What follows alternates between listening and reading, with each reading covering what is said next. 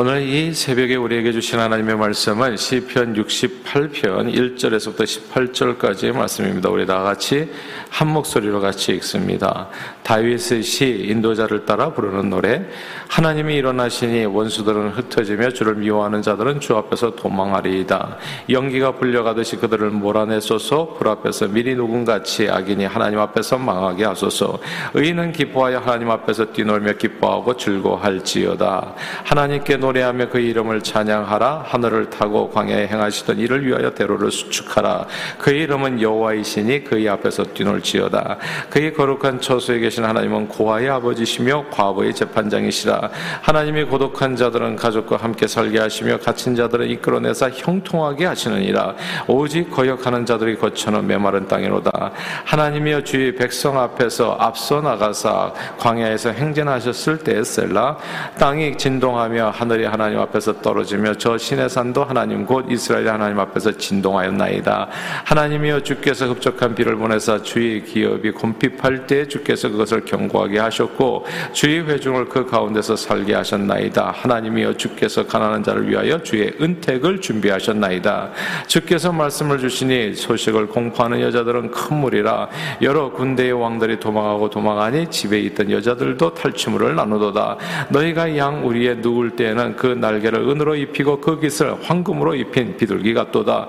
전능하신 이가 왕들을 그 중에서 흩으실 때에는 살몬의 눈이 날림 같도다. 바산에 사는 하나님의 산임이요 바산에 사는 높은 산이로다. 너희 높은 산들아 어찌하여 하나님의 계시하는 산을 시기하여 보느냐? 진실로 여호와께서 이 산에 영원히 계시리로다. 하나님의 병거는 천천히요 만만이라 주께서 그 중에 계심이 신의 산 성소에 계신 같도다. 주께서 높은 곳으로 오르시며 사로잡은 자들을 취하시고 선물들을 사람들에게서 받으시며 반역자들로부터도 받으시니 여호와 하나님이 그들과 함께 계시기 때문이로다. 아멘. 아, 지난 8월 15일 광복절 아프가니스탄의 수도 카불이 탈레반에게 점령당하면서 아프간에서의 미국의 20년 전쟁은 막을 내리게 됐습니다. 미국은 지난 20년간 아프가니스탄에 무려 2조 달러를 투입했다고 하지요. 2조 달러라고 하면 2, 2천조 원입니다. 이건 뭐 상상할 수 없는 돈을 갖다가 아프가니스탄에 이제 아, 몰아넣은 겁니다. 아, 그렇게 애쓰면서 뭐 첨단 무기 다 갖다 주고 나라를 변화시키기 원했지만 아프간은 과거 월남처럼 만연한 부패와 낮은 사기로 스스로 무너지고 말았습니다. 이 탈레반이 쳐들어오니까 국민을 다 버려두고 거액의 헌금을 싸들고 황망히 해외로 도피한 아프간 대통령의 모습이 오늘날 탈레반에게 점령당한 아프간의 그 모습 바로 그 이유가 될 수 있다 생각합니다. 아, 미국은 최첨단 무기를 정부군에게 공급해 주었지만 탈레반은 우리 형제라고 공공연히 말하면서 일종의 직업 군인 같은 싸울 의지가 전혀 없는 병사들은 재래식 무기를 들고 쳐들어오는 탈레반들에게 대응하면 뭐 형제들하고 싸울 일이 뭐가 있겠어요. 예, 대응을 한번 하지 않고 항복해 버렸습니다. 그래서 나라는 돈이나 첨단 무기로 지켜지는 것이 아니라는 사실을 우리는 다시금 이제 확인하게 되는 것이죠. 우리는 세상 사람들이 서로를 존중하고 약한 자들을 배려하고 돌보 며 돕고 뭐 이렇게 사랑하고 예의 바르게 행동하기를 원하죠. 그래서 누가 좀 예의 없는 사람은 어떻게 저렇게 예의가 없냐, 저렇게 자기밖에 모르냐, 이렇게 얘기하면서 뭐 그런 아름다운 세상을 꿈꾸지만 실제 세상은 여러분 어떻습니까? 실제 세상은 아프간에서 사실 미국이 철수하는 이유 간단하죠. 미국의 국익에 도움이 안 된다 그거 아니겠습니까? The interest of USA에 별로 도움이 안 되기 때문에 우리는 약한 자를 돕고 어떻게든 이제 끝까지 붙들어주고 그러기를 원하지만 사실 실제 세상은 현실은 그렇지가 않아요. 모두 각자 자신들의 이익을 따라 움직이며 약, 약육 강식의 원리가 더 강하게 지배하는 것이 이 땅입니다. 여러분 가끔씩 동물의 왕국 보면 그런 거 나오지 않아요? 좀 잔인하지 않습니까? 사자가 어린 양을 보고 그냥 지나치는 법이 없더라고요.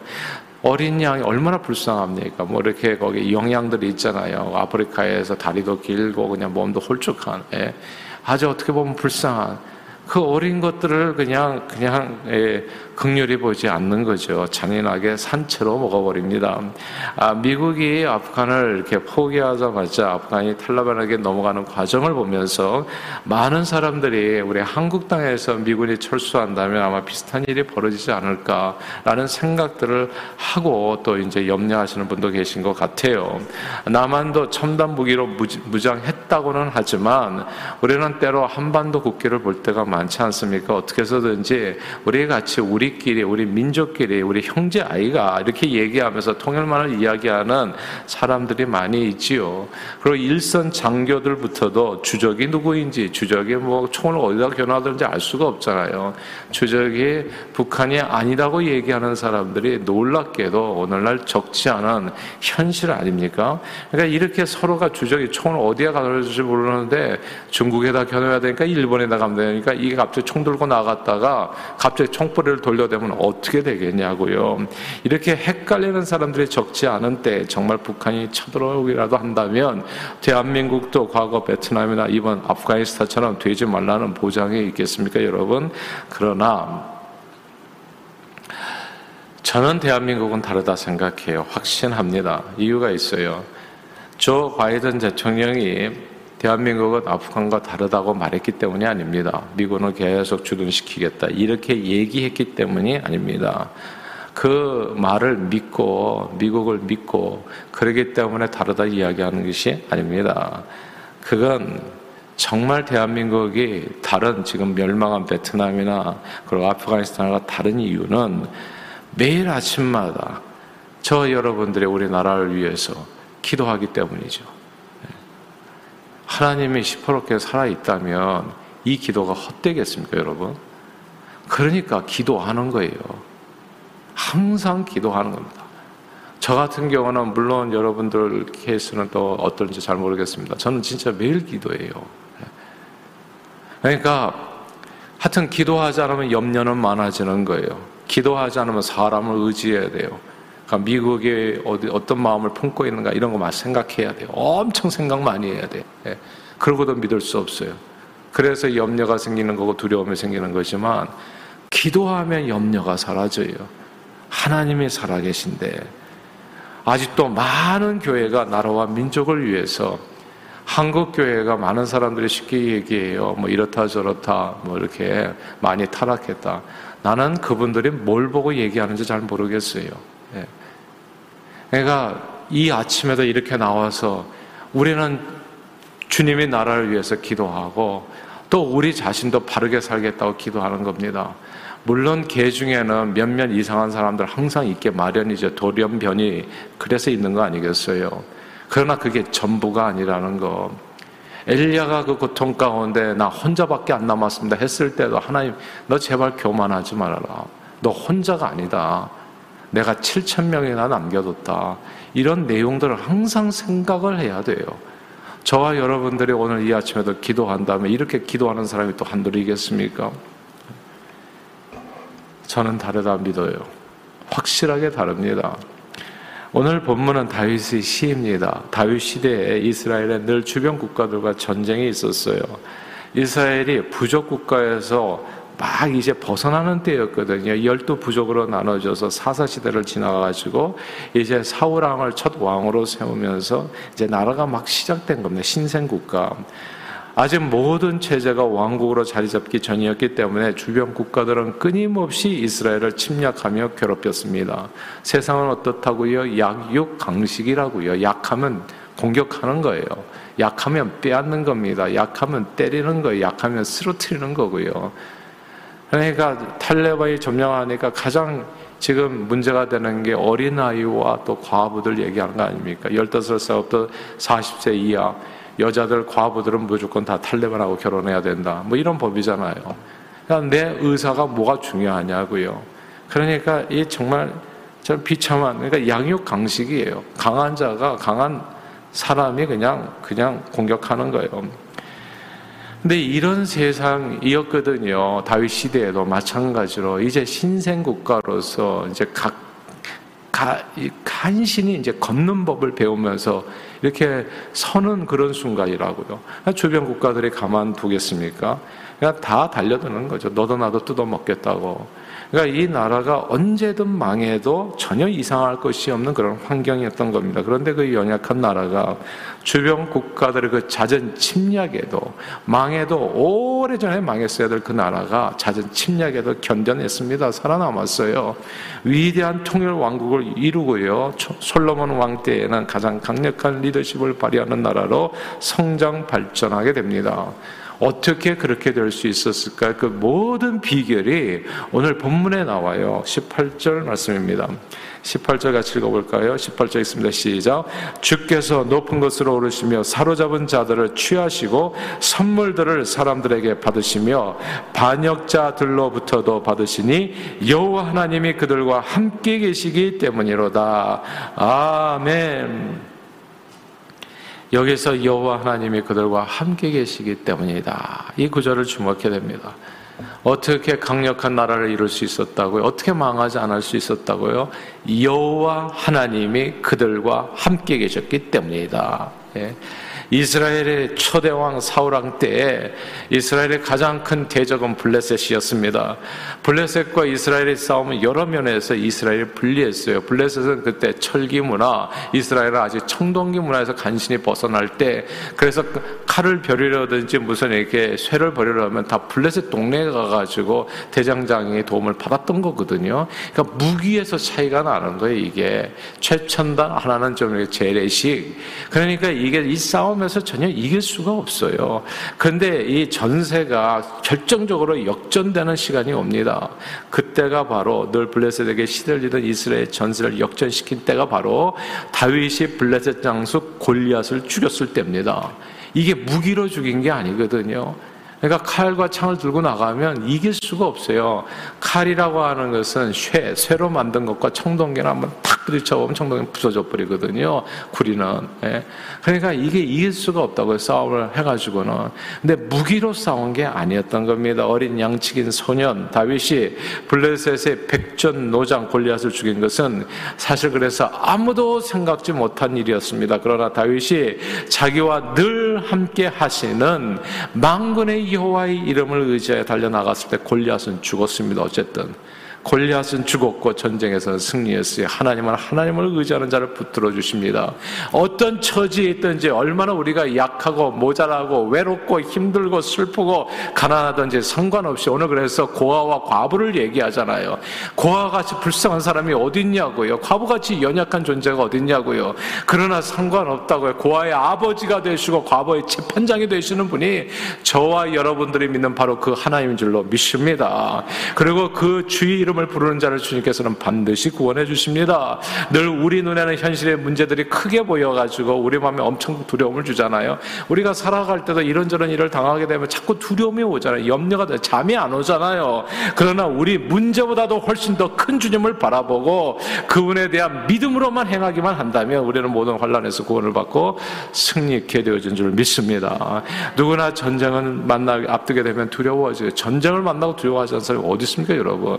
내가 죽을 수도 있는 일인데 잘못될 수도 있잖아요. 항상 잘 되는 거 아니잖아요. 코로나로 인해서 우리가 두려움이 없는 사람이 어디 있습니까? 다 두려워요.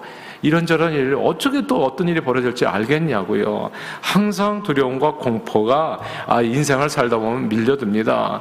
그러나 그때 우리가 해야 될 일은 오늘 본문에서 다윗이 했던 일입니다. 인간적으로 해야 될 일을 먼저 다 마치고 나면요. 그 다음에 해야 될 일은 하나님을 의지하는 겁니다. 모든 것이 내게 달려있는 것처럼 최선을 다하고요. 또 모든 것이 주님 앞에 달려있는 것처럼 주님을 의지하는 겁니다, 여러분. 그렇게 살아가면 두려움이 사라지고 승리에 대한 확신 이 오게 돼요. 다윗은 전쟁의 공포가 밀려올 때마다 전능하신 하나님께서 이스라엘 백성들을 위해서 하신 일들을 과거 일들을 언제나 끄집어내서 기억했어요. 오늘 보면 읽지는 않겠습니다만 7절 이하에 보면 하나님께서 주의 백성 앞에 행하시어서 예전에 출애굽 때 먹을 것 입을 것을 주셨고 주변 나라로부터 고아와 같이 과부와 같이 연약한 저들의 삶을 붙들어서 형통케 해주셨. 주셨다는 사실을 바라봤습니다. 하나님께서 과거에 이렇게 주님을 의지했던 백성들을 이렇게 지금 붙들어 주시고 입혀 주시고 먹여 주시고 구원해 주셨는데 그 하나님을 내가 믿습니다 오늘날. 그렇게 해 주셨던 그 놀라운 구원에 소경의 눈을 뜨고 무리를 걷고 그렇죠. 물이 포도주가 되고 죽은 자도 일어나게 하시는 그 하나님이 바로 내가 믿는 그 하나님 것을 믿습니다. 그렇다면 내게 무슨 불기능이 있겠습니까? 무슨 어려움이 있겠어? 무슨 불행이 온단 말입니까? 그 하나님께서 자기에게 은혜 주심을 확신했던 겁니다 그래서 오늘 보면 10절이에요. 10절도 한번 같이 한번 읽어볼까요? 10절 말씀입니다. 시작. 주의 회중을 그 가운데서 살게 하셨나이다. 하나님이여 주께서 가난한 자를 위하여 주의 은택을 준비하셨나이다. 아멘. 주님께서는 항상 은혜를 준비하시는 분 내 인생의 모든 문제를 해결할 그 삶의 그럼 해답을 준비하시는 분이 하나님의 여호와 이레의 하나님이십니다. 그 하나님을 믿습니다. 내가 오늘 전쟁터로 나가는데 하나님께서 이 모든 문제에 대해서 해답을 이미 준비하고 계심을 믿습니다 주의 은택을 준비하셨습니다 이 사실을 붙들고 나갔다는 겁니다 이 말씀이 다윗이 언제나 전쟁에서 승리할 수 있었던 비결입니다 다윗은 하나님께서 주를 의지하는 자에게 주님께서 구원의 은혜를 은택을 항상 준비하고 베풀어 주실 것을 믿었습니다. 그리고 그 믿음으로 다윗은 언제나 승리했지요. 사실 과거에 한국은 오늘날 아프간, 베트남 같은 일을 이미 한국 전쟁을 통해서 겪었어요.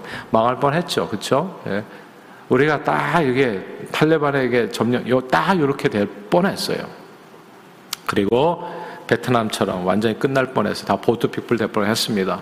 우리는 그런 일을 이미 겪었어요. 예, 이미 김일성은 수일 만에 서울 점령하고 불과 며칠 후면 한반도 전체 뭐 그냥 파죽지세였거든요.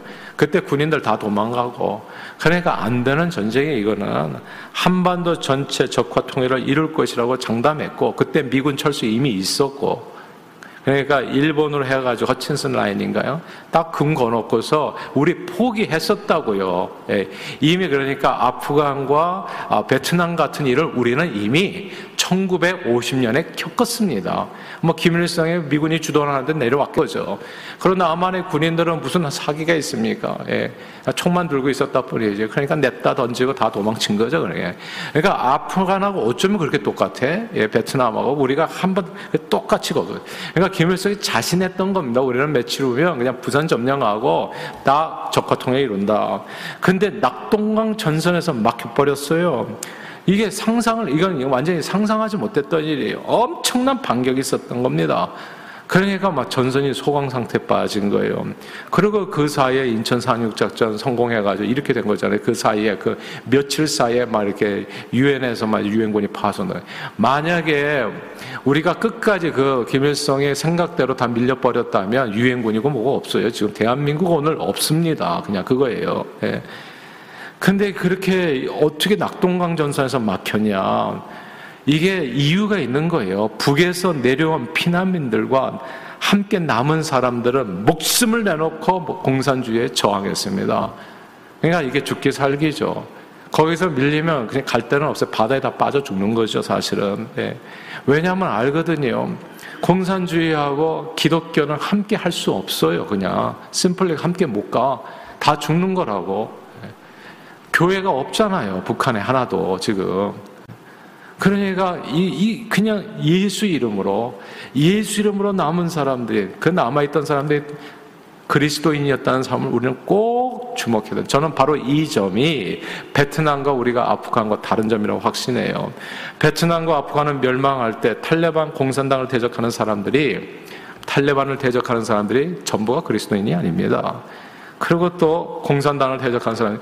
아프간은 아시는 것처럼 거의 99.9%가 이슬람 국가예요. 무슨 기독교 국가냐고, 거기가.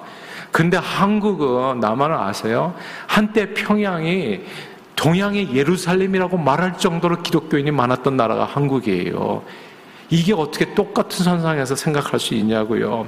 하나님 믿는 나라와 하나님 안 믿는 나라가 대한민국은 공산당을 대적하는 대다수의 사람들의 목숨을 내놨던 사회 그리스도인입니다. 그리스도인들. 예.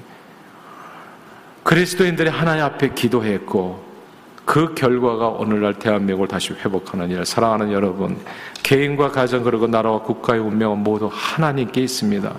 그러므로 오늘 어떤 일을 시작하시든지 저는 알 수가 없어요. 어떻게 하루가 시작되는지. 그러나 저와 여러분들 두 가지를 염두에 두고 오늘 하루를 시작할 수 있게 되기를 바래요. 첫째는 오늘 하나님이 함께 하신다는 거. 나와 함께 하시니까 두려움 없이 오늘 승리할 줄로 믿습니다. 그 믿음으로 나가십시오. 그리고 두 번째, 그 하나님이 내 모든 환란에서 나를 구해주시고 형통케 하시고 은혜를 베푸신다는 믿음. 은혜를 이미 예약해 주셨다. 준비하셨다. 예. 이 사실을 붙들고 오늘도 오직 예수만 의지하여 그분의 은혜로 복되고 형통한 하루 누리시기를 주님 이름으로 축원합니다. 기도하겠습니다. 하나님 아버지 전쟁 치르듯이 사는 인생길에서 사람을 의지하면 수치를 당할 수밖에 없습니다. 그러나 오직 하나님을 믿음으로 주의 이름을 부르면 구원을 얻게 해 주심을 감사드립니다. 태산을 넘어 험곡에 갈지라도 빛 가운데로 걸어가면 되는 겁니다. 주께서 지키시기로 약속한 말씀이 편치 않은 겁니다. 오늘도 그러므로 예수 이름 불러 주님 예배하신 은혜를 믿음으로 풍성히 누리며 하나님께 감사로 영광 돌리고 복음의 증인으로 쓰임받는 저희 모두가 되도록 축복해 주옵소서 예수 그리스도 이름으로 간절히 기도하옵나이다. 아멘.